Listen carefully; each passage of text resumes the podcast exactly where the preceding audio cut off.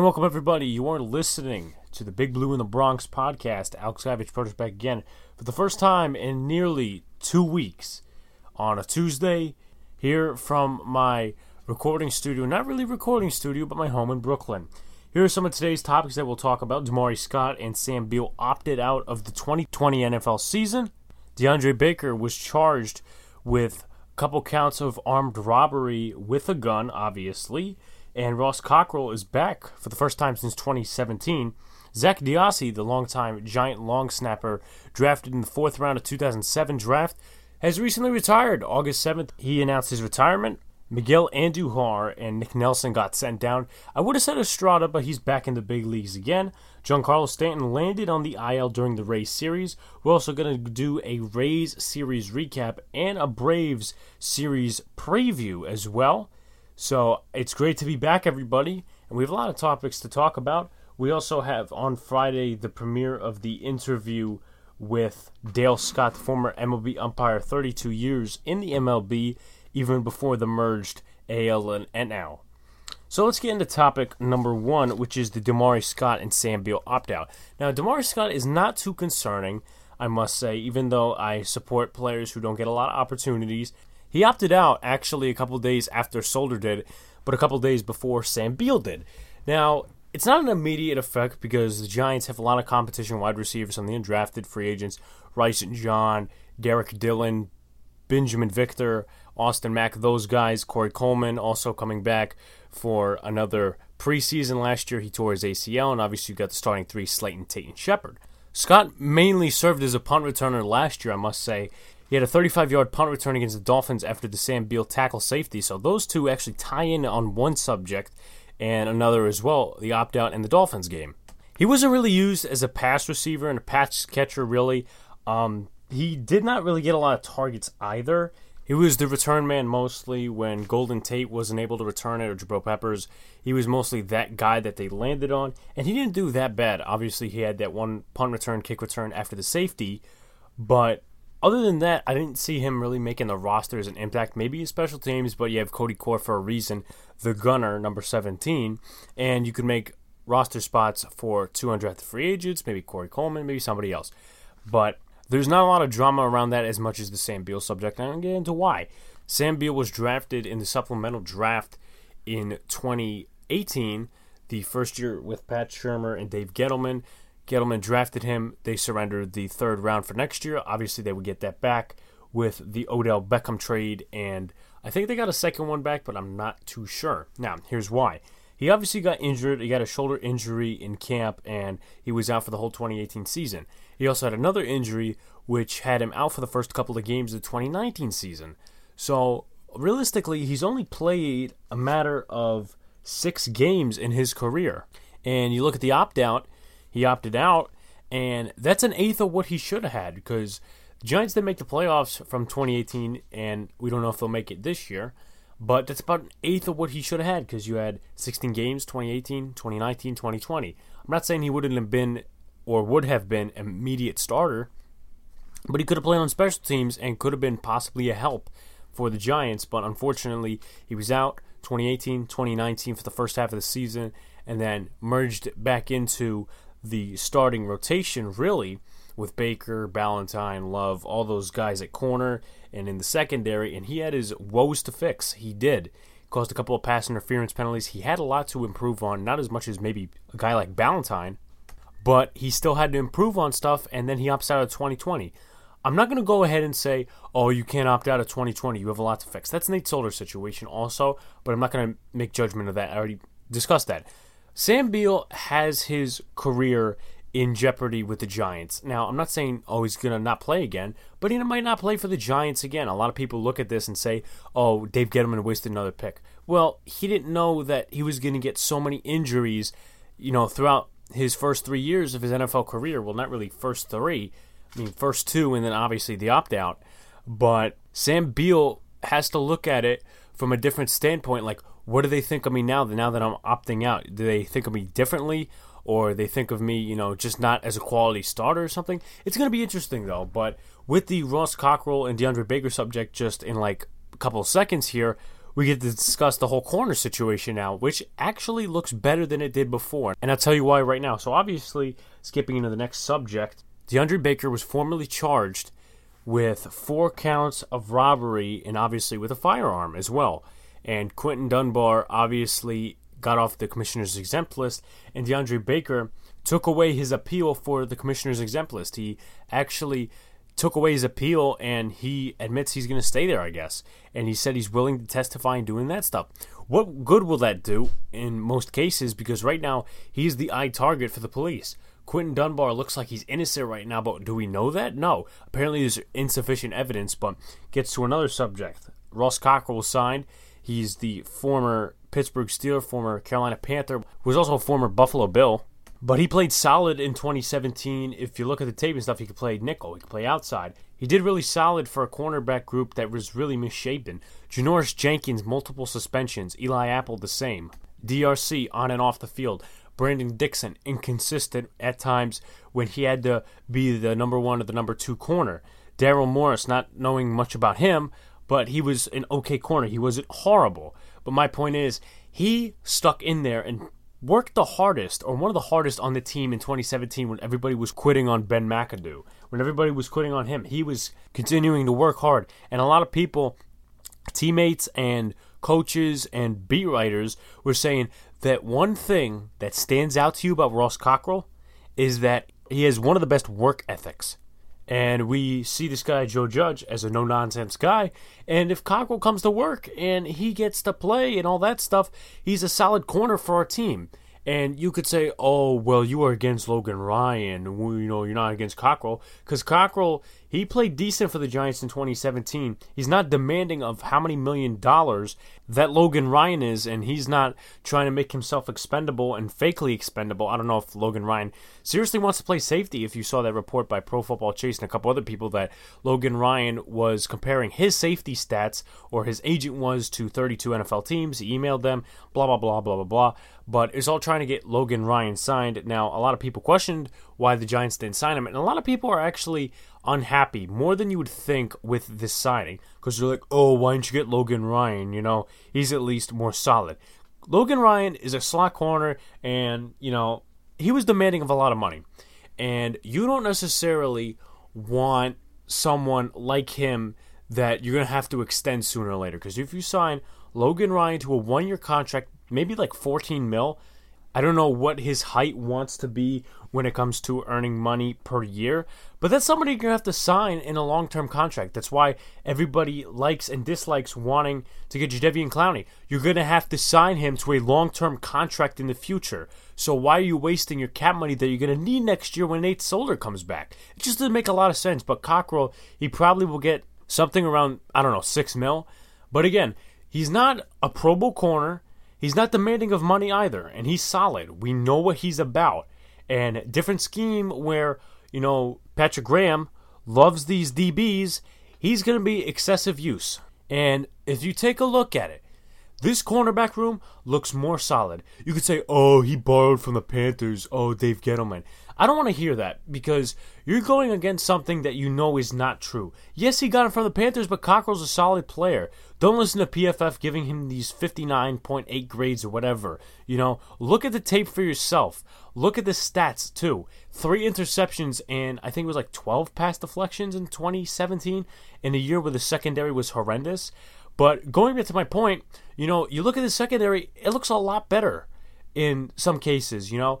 You're not going to have DeAndre Baker trotting out there. You're gonna be, not going to be like, oh, is DeAndre Baker going to make it back? You know, is he going to be the hype that he wants to be? Is he going to be a better player than last year? Is Ballantyne going to struggle in the slot? Is he going to be a two-corner?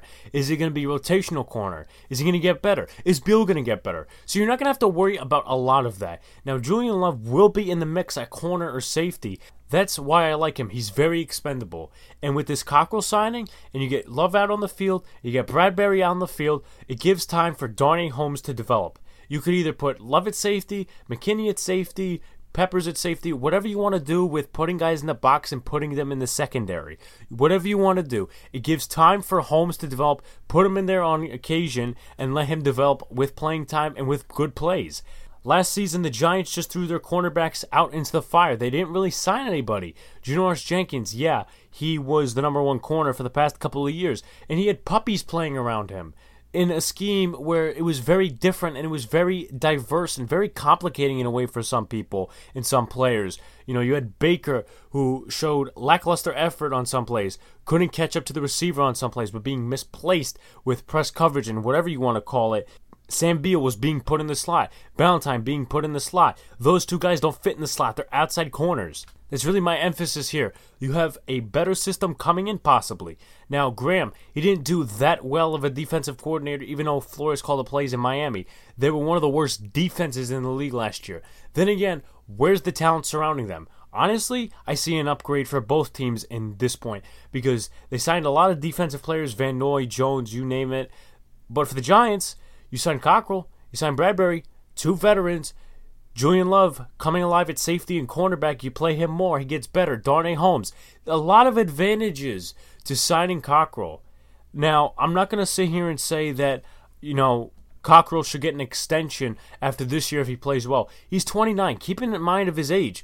But at least if this year turns out to be a shithole or something like that, either it gets canceled or the Giants don't do good, at least you have Ross Cockrell, a solid veteran too, corner two, to at least show the young guys that are still learning, hey, this is what you do. You know, he's a respected veteran. I'm not going to say he's a leader, but he's a respected veteran in that case, and I just think this is a good signing. And you're not wasting sixteen million dollars on a cornerback that you're only going to have for a year, and you're blowing out your salary cap. And people could say, oh, that's Leonard Williams. But that's a different topic. Don't bring Leonard Williams in the same Logan Ryan topic. Just don't. Because when it comes to a one-year deal, yeah, Williams is younger. So I don't want to hear that point. But minorly right here, I'm going to talk about the Zak DeOssie subject. Um, I'm not going to talk too much about it, but he's played a total of one hundred ninety-nine games in his career. He's made six tackles, obviously all special teams related, was drafted as a linebacker, but also could long snap, much like his father, two-time Pro Bowler in two thousand eight and two thousand ten, also two-time Super Bowl champion for two thousand seven and two thousand eleven teams. So even though he struggled last year and Rosas struggled a little bit because of his poor snapping ability, I wish him luck in retirement. I think he's working for Goldman Sachs or somebody else now, but I wish him luck. And honestly, he's like Steve DiCicco. I don't know if I would put him in the Ring of Honor or the Hall of Fame, but he's just a solid player that's been a leader for the special teams, and he's been there for the past couple of years and knows what's going on. So that's what I have to say on the Giants topics and stuff. I'm going to be honest with you, I'm kind of happy because Giants training camp report is back on, and it's good to see that Bob Papa and Carl Banks are sitting next to each other. Well, a little bit of social distancing, but it's good to see that they're actually in the same building and they're not virtual like a couple other people. I mean, it's going to take time, but I just like seeing the normalcy a little bit there, and it's going to get there soon, hopefully. So I talked about the Giants first, and I'm going to go to the Yankees. But first, looking for the coolest gaming gear to finish your setup? Are you not willing to buy the same headphones at Best Buy or GameStop because a week later you have to come back for a refund? That is where all to do with gaming dot com comes into play. They sell the best gaming technology from gaming computers, monitors, and laptops to light up keyboards, chairs, headphones, and more. Get thirty percent off your entire order with the promo code Big Blue thirty. That is Big Blue thirty. Stop being ripped off by GameStop and other big stores and go to all to do with gaming dot com now. You won't regret it. Now on to the Yankees topics. So we got some stuff to talk about with the Yankees topics, of course. Clint Frazier was called back up today. It was a couple hours ago. Uh, obviously to help out with the outfield depth. But also a couple days ago, while I was away, Miguel Andujar, Nick Nelson, and Tyro Estrada got sent down, but Estrada got called back up. So it was just Andujar and Nelson. Now let me just give my thoughts on Andujar here. Now, the last two years he struggled in limited opportunities. Obviously he had the injury in twenty nineteen, and then this year he's just not doing well. Let's take a look at his stats from twenty nineteen, obviously in limited opportunities. That was in twelve games. He had no home runs, one R B I, one twenty-eight batting average, eleven strikeouts, a one forty-three on base percentage, slugging of one twenty-eight. He also had six hits and forty-seven at-bats, contributing obviously the one twenty-eight batting average. So obviously we could tell that he struggled a little bit before his injury finally set sail to him and, you know, had him out for the entire twenty nineteen season, or at least, you know, the rest of it.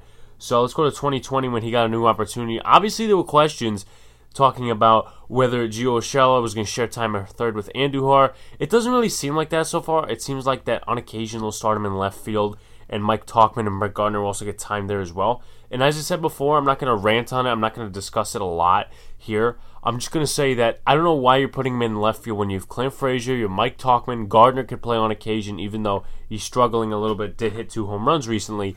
But I'm just saying, you know, why are you not giving him the opportunity to at least share some time at third? Because the emphasis was, oh, get him better at third, you know, defense. That's always been a factor for him, especially coming into twenty nineteen, and obviously the injury happened. Why not get him better at third base, then put him in left field? It just doesn't make any sense. Maybe they're trying to make him expendable, but I guess that's how the Yankees want to do it, just in case they had another massacre like last year with all of the hitters and the pitchers and everything, with all the injuries that happened last year. I guess they just wanted to make sure, but I don't know that Andujar being in left field is really a good idea to me, but we'll see how he does in the future. But for right now, he's obviously sent down, and this year, in limited opportunity, he hit worse than last year. Five games, fourteen plate appearances, fourteen at-bats, one run, one hit, oh seventy-one average, three strikeouts. So the strikeouts aren't bad, but just in the limited opportunity he's gotten, he's only got one hit in fourteen at-bats, oh seventy-one average. That tells you pretty much everything there. I mean, I know game sensitivity and a lot of that stuff goes into impact, and especially when you're looking at baseball analytics, but you just see that over the past two years, Andujar has regressed in limited opportunities, especially when he's in the big situations, you know. Obviously, again, as I said, only three strikeouts, but it's also five games and fourteen plate appearances. So that's something else to look at. Now, another guy that got sent down, and I liked him. It's kind of sad, Nick Nelson.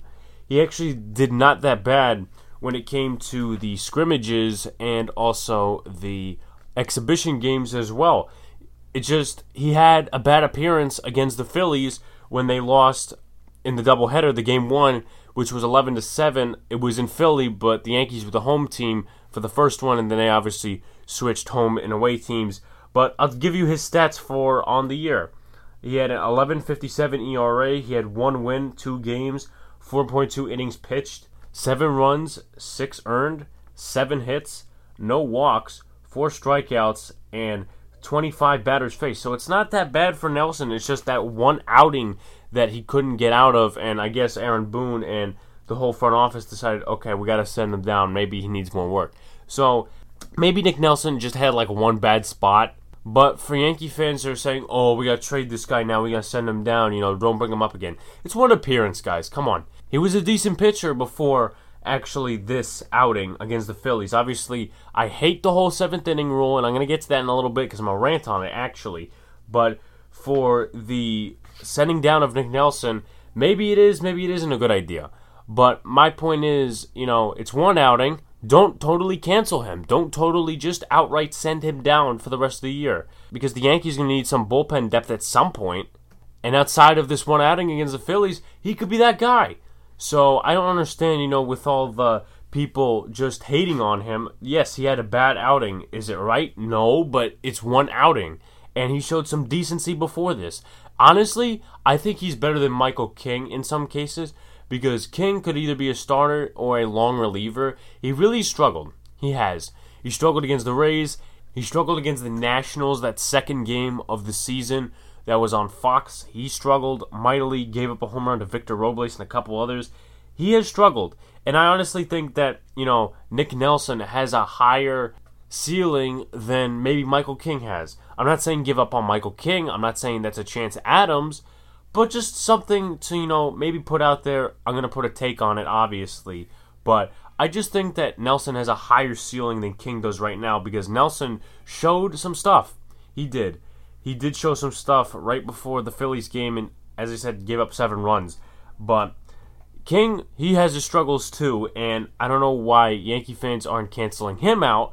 And I'm not saying it's right that they should or they shouldn't, but don't hate on Nick Nelson for one bad appearance when Michael King has struggled in a couple appearances this season. Yes, it's tough, but you got to make do of what the situation actually is. So let me get out this rant real quick about the seventh inning. Now, Obviously, Manfred a couple days ago made it a rule that every doubleheader this season is required to have seven innings only. Not nine, not eight, seven. Manfred did this because he claims, obviously, it's a shortened season. And I agree with that. It's obviously shortened season because they got so late on the deal and they're only playing sixty games this season. Now, let me tell you why it's bad. Now, you have a shorter season, correct? Also, you have seven inning games for doubleheaders. Yeah, we get that. Oh, you want to decrease the amount of time that players have with each other because of the COVID virus. Yeah, I get that. But also, you are possibly diminishing the fact that other teams possibly are depending on these seven-inning doubleheaders if their games get rained out and possibly go to the playoffs.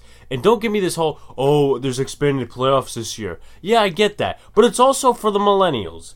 It's a secret reason also because you notice a lot of this pace-to-play bullshit this year. You have the runner on second rule. You had the possibility of friggin' ties, which I didn't even know until somebody told me that they were thinking about it. I almost flipped out, but I said, that's football. This is not football. This is baseball. There's something called extra innings. And obviously, Manfred's like, oh, let's put the runner on second. You know, let's be honest, everybody, for at least twenty seconds. He's wanted to do this ever since he's become the commissioner of baseball after Bud Selig left. He's going to make this permanent, the runner on second rule. And I'll get to the seventh inning rule in just like twenty seconds or something. He wants to make this permanent to make the game more catered towards millennials. Let's be honest. Because he's like, oh, pace of play, pitch clock, this, that, the other thing. Baseball is America's pastime. I'm not going to sit here and watch a game for twenty minutes. That's not happening. It's a pastime. People are supposed to be there and enjoy the game, enjoy watching the game. It's a family thing. It's an American thing. And he wants to sit here and crap on baseball. It just doesn't make any sense to me, and I don't like Manfred for this reason. Seventh inning rule. Yes, you limit the time that players have with each other because of the COVID virus, but at the same time, you're diminishing the time and the experience for other players, or other teams at least, that are trying to make the playoffs, like the Cardinals and the Phillies and the Marlins or something, because they have had so many games postponed because some of the idiot players decided, oh, let's go out to a nightclub. Let's go out to a strip club. Let's go out to a casino. No. Manfred, his job should have been putting people in bubbles or at least enforcing the rules, and he hasn't done that yet. And I'm going to be really pissed off if he doesn't punish Alex Cintron. I'm not an Athletics fan. I'm not an Astros fan. But the fact that the Astros are antagonizing people to come after them is such bullshit, it's not even funny. Manfred has been protecting the Astros for the longest time, and he needs to punish Alex Cintron. I'm not saying Ramon Laureano didn't do anything bad by charging the dugout, but you know what? Cintron should get a couple of games, because if you take a look at it, the pitcher and Laureano combined, that's what Joe Kelly did. That's what Joe Kelly did, and he got eight game suspension. So don't give me that crap. And the seventh inning rule, I'm not happy with it. Not. Shorter time, yeah, sure, it possibly, you know, prevents infection for a longer time. But, you know, it, if you look at it in the long run, it's not going to do so good with other teams, and other teams will be unhappy about it. So my next topic is Giancarlo Stanton going on the D L. Now, I'm going to hopefully find the graphic, but M L B Network had something where it posted Giancarlo Stanton's injury history. It's dating from when he came into the league, and also dating to now. So you had injuries from twenty ten, twenty sixteen, and then twenty seventeen, twenty eighteen, he didn't have any injuries. twenty nineteen and twenty twenty, obviously, he had injuries. And Giancarlo Stanton is now on the D L for the Yankees. I'm sorry, the I L, because we have to make it the I L now, not the D L. I'm so used to saying D L, but it's now I L for the last two years. So this time he's on the I L with a hamstring strain. Here's how I got it. He walked in the fourth inning of one of the Rays games and advanced on a wild pitch. There he tightened his hamstring. Obviously after the game, Boone said he's going on the D L most likely. He's going to get an M R I, but obviously he's on the D L now. Let's take a look at his stats from this year. He actually did quite well. If you look at the first couple of games, fourteen games, fifty-four plate appearances, forty-one at-bats, ten runs. twelve hits, three doubles, three home runs, seven R B Is, one stolen base, one time he got caught stealing, ten walks, eleven strikeouts, two ninety-three batting average, four fifty-three on base percentage, five eighty-five slugging, and the rest you see through on the graphic. So the strikeouts weren't that bad. They weren't as bad as, obviously, in the years past, obviously because it's an opportunity that's limited. So we didn't see him in a full sixty games. Well, technically that would be the full sixty games in the regular season for this season, but other seasons would be one hundred sixty-two games. Obviously, he hasn't played nearly a full season since twenty eighteen, so that's just something to also point out. But last two years he's gotten injured, and he started off pretty well. Obviously, he hit thirty-eight home runs in twenty eighteen, but rest of two years, it's been lower strikeouts, but he's gotten on the D L. Obviously, he had two hundred eleven strikeouts in his first year with the Yankees in twenty eighteen. Obviously, everybody remembers ranting on that because, oh my God, he had so many home runs, but he had so many strikeouts too. Honestly, this isn't necessarily surprising knowing that, you know, Stanton Stanton, he's had his fair share of injuries over his career, and the Marlins gave him a large contract, refuted that, and traded him. And the Yankees got him, and he's had injuries, and he's had strikeouts. It's a mixed bag, if you think about it. And I think it's better than Jacoby Ellsbury, but you're in a similar situation. Ellsbury hadn't played a game since, like, twenty eighteen or twenty seventeen or something like that. So everyone trying to attack Stanton, oh, you're the new Jacoby Ellsbury. Well, he's put up the stats in the limited opportunities. He just gets injured a lot. And honestly, it's sad that Yankee fans are actually thinking he likes getting injured, which he doesn't. And people know that. They just like to make a name for themselves on social media, and that's how it is. So that's the end of much of the Stanton topic, and let's go ahead and take away some things from the Rays series. So let's take away some things just right off the bat. Now, I couldn't watch most of the Rays series, if anything, because I was mostly in Pennsylvania for the time, and I couldn't watch it because the person house I was staying at had Roku, and they didn't necessarily had Fox Sports, but whatever. I found ways of seeing highlights through the game, creating graphics, watching game day, finding out from other people what happened. So let's do some basic takeaways right now. They obviously lost three out of four to the Rays, and the Rays are now nine and eight. They're second in the standings to the Yankees, of course, and they were eight and eight coming out of the series, and coming into the series, they're actually under five hundred. So the three games boosted them, and the one loss didn't really do much of anything. Of course, that was on the doubleheader day that Garrett Cole pitched. So some takeaways, Stanton gets injured, obviously. That was a loss for the Yankees. The bullpen wasn't exactly the old reliable in this case. You had losses by Britton, you had losses by Ottavino. To point out, most notably in the game where Britton lost, Paxton obviously struggled in the seventh inning, gave up back-to-back home runs to Michael Brazeau, and also Brandon Lowe.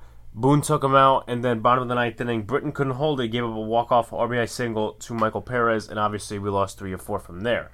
So, took a look back also on some of the starting pitching. Masahiro Tanaki's going to pitch this series against the Braves, and also he didn't do bad. But let's take a look at his stats. Five innings pitched, one hit, fifty-nine pitches thrown, obviously. So it's in five innings, and I guess their ideology and their thing is like, okay, obviously since the concussion, let's let the workload slowly get back up to what it used to be. Because obviously he got hit with the ball on a Giancarlo Stanton line drive in practice on July fourth. So I guess from there they want to take it easy. Even though also, you know, we do have a short season, so they're going to try to obviously ease both into more of a compromise and slowly go from there. So look at Garrett Cole's start, which was the second game of the four-game set in Tampa. He didn't do that bad. Four and a two-thirds innings pitched, six hits, three earned runs, three runs, obviously all of them earned, one walk, ten Ks and one home run. Obviously he struggled a bit in the fifth inning, gave up an R B I, and then obviously Jose Martinez hit a home run, so that was the third run of the ball game, and then they came in with Chad Green, gave up a run. But the bullpen was solid from there, I must say, and the bullpen contributed to that, and obviously the bullpen and the hitting contributed to that win. Now, let's take a look at another start from that series as well. This is the Michael King start. That's game three, but game two of the doubleheader. King, as I said, he didn't do that well, and I put up before, obviously, the point that Nick Nelson got one bad start, or at least one bad appearance, and he got sent down, but Michael King, he's just been consistently struggling. Here's one of the pinpoints of that point that I made earlier. Three and a two-thirds innings pitched, one hit, three earned runs, five walks, and four Ks. Obviously got taken out three and a two-thirds innings. My opinion, I think the Yankees want him to become a long reliever slash maybe a bullpen starter or maybe even starter itself, but he needs a lot to work on. And if the Yankees want him to become that, they need to probably send him down, in my opinion. I know it's a short season. I know he looked good in the scrimmages and stuff, but when you have this type of stat and it's a short season and you're fighting for a playoff spot, maybe if you don't even win the division or someone else wins the division and you're in the playoffs and you have this type of start, it just doesn't all flow together nicely, and you want that to happen. If you want him to become a reliever like Chad Green, send him down. Make him get work done. Obviously, the walks are a problem, and obviously the lack of going long. The pitch count was high. The pitch count was at seventy pitches in three and two-thirds innings. He needs to get that down a little bit. So that's a lot of stuff for him to work on, and as I said before, Nick Nelson gets sent down after one appearance, but Michael King has struggled against the Nationals, against the Rays, hasn't gotten sent down yet. I'm not saying I'm rooting for him to get sent down, but I want to see more improvement. I think Yankee fans want to see that as well. So the final topic today that I'm going to talk about is obviously a preview at this Braves series. Now, they're not the leaders in their division by winning percentage. That's the Marlins, but they are eleven and seven. They have more wins, just more losses as well. So tonight's probables, today's Tuesday. I'm recording this obviously in a couple of parts from Monday and Tuesday, but tonight's probables are Tuki Toussaint and Jordan Montgomery. Let's take a look at Toussaint's stats from his last start, obviously spanning back to when they faced the Blue Jays. So here are his stats from that game. Six two-thirds innings pitched, four hits, three earned runs, nine Ks, one home run, and eighty-three pitches in that total game. So his E R A for the total season is right now at a six point oh eight. Let's look at his stats from this season in a total standpoint. six point oh eight E R A, three games, two games started, twelve hits, nine earned runs, thirteen point one innings pitched, two home runs, twenty strikeouts, four walks, and a whip of one point two oh. Now let's take a look at Jordan Montgomery's stats from his last time out. We know his stats on the season. Obviously, this is spanning back to this series against the Phillies, a five four loss to Philadelphia.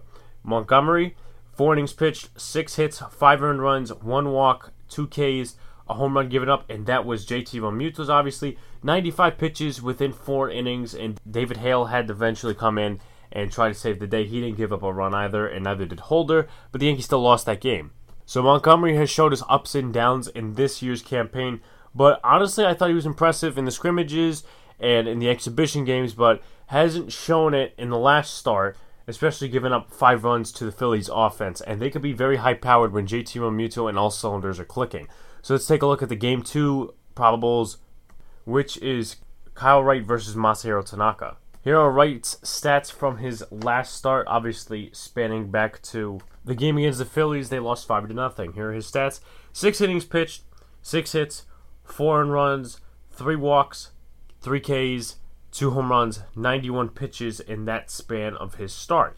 Now let's take a look at his stats on the year. six point seven five E R A, three games started, twelve innings pitched, fifteen hits, nine earned runs, two home runs, ten walks, fifty-nine batters faced, and eleven strikeouts. And once again, I'm going to go over Masahiro Tanaka's stats from the last start. And here it is. Obviously, that was the first game against the Tampa Bay Rays. That was a one nothing loss, and Ottavino lost that game. But here are Tanaka's stats. five innings pitched, one hit, five strikeouts, and fifty-nine pitches. Obviously, I mentioned something about the workload. Let's see if it increases on Wednesday. It'll be interesting to see. But to take a look at this preview for the Braves staff and the pitching staff, I mean, they've really tried to hold it together ever since Soroka landed on the I L for the rest of the season. So here are their starters right now. They're sticking with a four-man rotation. They have obviously Tuki Toussaint, Kyle Wright, Max Fried, and Sean Newcomb. Obviously, the best stats come out of Max Fried, second best, probably Newcomb. But the two other starters, Toussaint and Wright, have some struggles in there. Obviously, walks, home runs, runs, whatever you want to look at the stats individually. But this Braves offense still has some lightning to it when it can be powerful. You got hitters like Ronald Acuna, Marcell Ozuna, Freddie Freeman, Travis d'Arnaud, the former Met. So it's nothing to sleep on here. And it's going to be with most of these opponents that we actually face. Now, they're not leading the division. Well, they are actually by wins, but not by winning percentage. But for the Yankees, I think Tanaka should do well, in my opinion.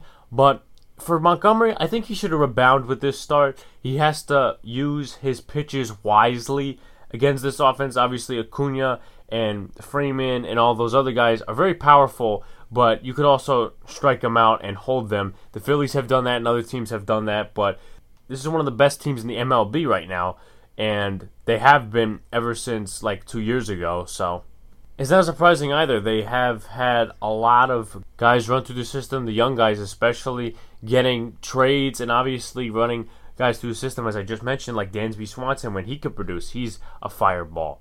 So this is mainly my preview, and that is the end of the podcast episode. Hopefully I get this out before the game tonight. I don't know that I will, but just to keep an eye on, this was recorded before the game, so if I get any predictions wrong or previews wrong, you know that this was recorded before. Thank you guys for supporting us on social media, Twitter, Instagram. Thank you guys for liking our recent posts and stuff. Our podcast is available on YouTube, Spotify, Podbean, Apple Podcasts, Google Play, Overcast, and CastBox. Also, we have Dale Scott coming on Friday. He actually is doing the interview with me on Wednesday, but it's going to be for Friday's podcast episode, and it's going to be really fun. And I'm one of these days hoping to do a live episode, live stream on YouTube, where we're just going over the topics and having a fan discussion or something like that. I really hope to do it within this week, actually maybe next week or the week after that, hopefully before the summer ends. Thank you guys for supporting. Keep downloading the podcast episodes. Keep following the pages, and we will see you on Friday.